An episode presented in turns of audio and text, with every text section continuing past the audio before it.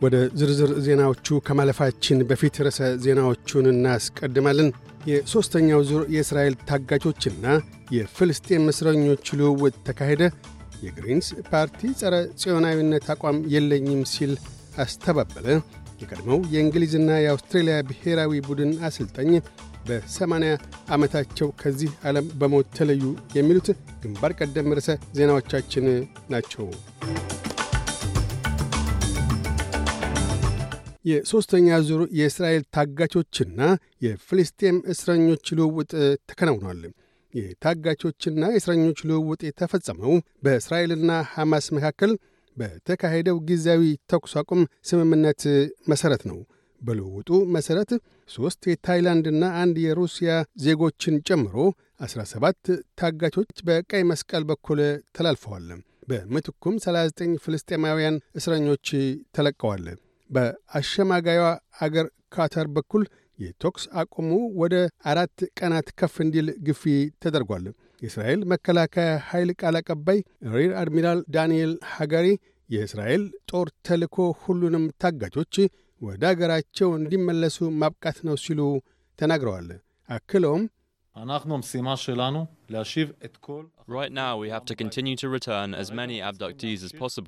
በአሁኑ ወቅት ባለንበት ምዕራፍ የሚቻለውን ያህል ታጋቾች በማስመለሱ እንቀጥላለን። በአሸማጋዮች አማካኝነት በየዕለቱ ብርቱ ጫናዎችን በማሳደር ላይ ያለን ሲሆን ይህንኑ ማድረጉንም እንቀጥልበታለን ብለዋል። ይህ በእንዲህ እንዳለም ሜልበርን ከተማ ውስጥ ባለው የዩናይትድ ስቴትስ ቆንስላ ጽሕፈት ቤት የተቃውሞ ሰልፈኞች እስራኤል ጋዛ ላይ ለምታካሂደው ወታደራዊ እርምጃ አሜሪካ የምታደርገውን ድጋፍ ተቃውመው ወጥተዋል።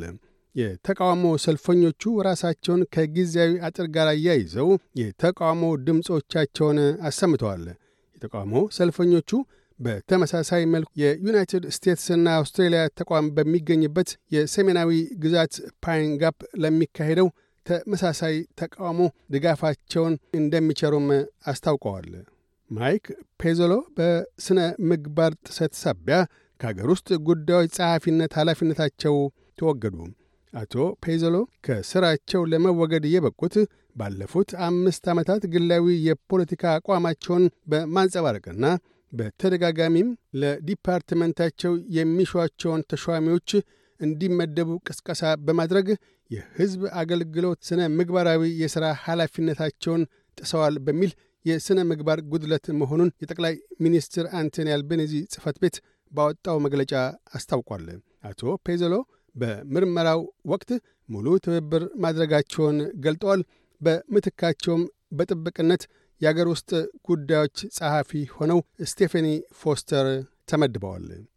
የግሪንስ ፓርቲ መሪ አደም ባንድ ፓርቲያቸው በጸረ ጽዮነተኝነት ላይ የዐይን ግርዶሽ አለበት መባሉን አስተባበሉ። የአቶ ባንድ ማስተባበያ የመነጨው የቀድሞው በእስራኤል የአውስትሬልያ አምባሳደርና የሊበራል ፓርቲ ሕዝብ ተወካዮች ምክር ቤት አባል በነበሩት ዴቭ ሻርማ ለተሰነዘረው ትችት ምላሽ ከመስጠት አኳያ ነው። አቶ ሻርማ የግሪንስ ፓርቲን በጸረ ጽዮናዊነት የከሰሱት የግሪንስ ሴናተር ሜህሪን ፋሩኪ የአገረ እስራኤልን ምስል ወደ ቆሻሻ መጣያ ውስጥ ከሚጨምር ምስል ፊት ለፊት የተነሱትን ፎቶግራፍ በማኅበራዊ ሚዲያ ላይ ማጋራታቸውን በዋቢነት በመጥቀስ ነው። ይሁንና አቶ ባንድ የግሪንስ ፓርቲ ለረጅም ጊዜ የጸረ ጽዮናዊነት አቋምን ይዞ ያለና ጎን ለጎንም በእስራኤልና ሐማስ መካከል እየተካሄደ ያለው ጦርነት በቋሚ የተኩስ ማቆም እንዲተካ ጥሪውን እያቀረበ ያለ መሆኑን ገልጠዋል። እንዲሁም የግሪንስ ሴናተር ፎቶውን ልብ ሳይሉ በማኅበራዊ ሚዲያ መድረክ እንዳጋሩና ክስተቱንም ካወቁ በኋላ ከማኅበራዊ ሚዲያ ገጻቸው በማንሳት ይቅርታ መጠየቃቸውን ተናግረዋል። Ayé Zoom. anti-Semitism. We've been concerned about the rise of anti-Semitism in Australia for some time. እኛ ጸረ ጽዮናዊነትን እንቃወማለን። ለበርካታ ጊዜያት ጸረ ጽዮናዊነት አውስትራሊያ ውስጥ እየናረ መሄድም ያሳስበናል። ለረጅም ዓመታት እንዲያ እየሆነ ነው። እዚህ አገር ውስጥ ጸረ ጽዮናዊነትና ጸረ እስልምናን ለመግታት ግፊታችንን አድርገናል። ለእስራኤልና ፍልስጤም በእኩል ደረጃ የሰላም ደህንነት ጥሪን አድርገናል። ወረራው እንዲያከትምም ጥሪ እያደረግን ነው ሲሉ ምላሽ ሰጥተዋል።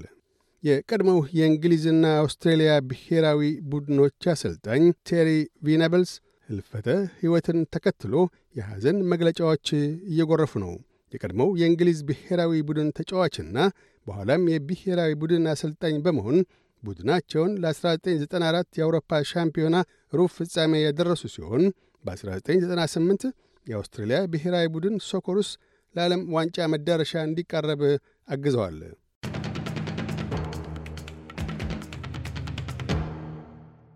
በዚሁ ወደ ውጭ ምንዛሪ ተመን እናመራለን። የአንድ የአውስትራሊያ ዶላር 60 ዩሮ ሳንቲም ይመነዘራል። አንድ የአውስትራሊያ ዶላር 65 የአሜሪካ ሳንቲም ይሸርፋል።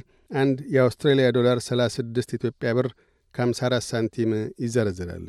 ቀጥለን የነገውን የአውስትሬሊያ ዋና ዋና ከተሞችና የአዲስ አበባን አየር ጠባይ ትንበያ እናሰማለን። ፐርስ በከፊል ደመናማ ይሆናል። ዝቅተኛ 18፣ ከፍተኛ 24። አድላይድ ያካፋል። ዝቅተኛ 12፣ ከፍተኛ 20። ሜልበርን ብራ ይሆናል። ዝቅተኛ 15፣ ከፍተኛ 25። ሆባርት ደመናማ ይሆናል።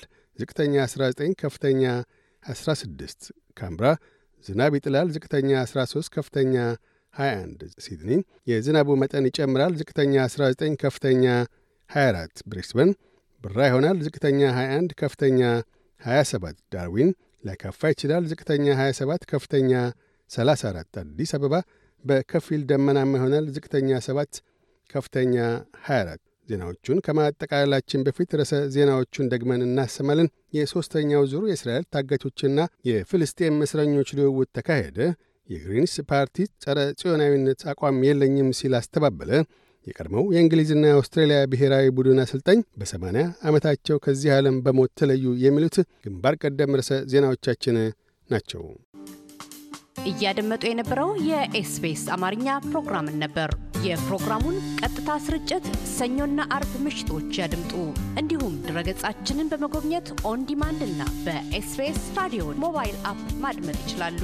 ድረገጻችንን SBS dot com dot au Amharic ን ይጎብኙ።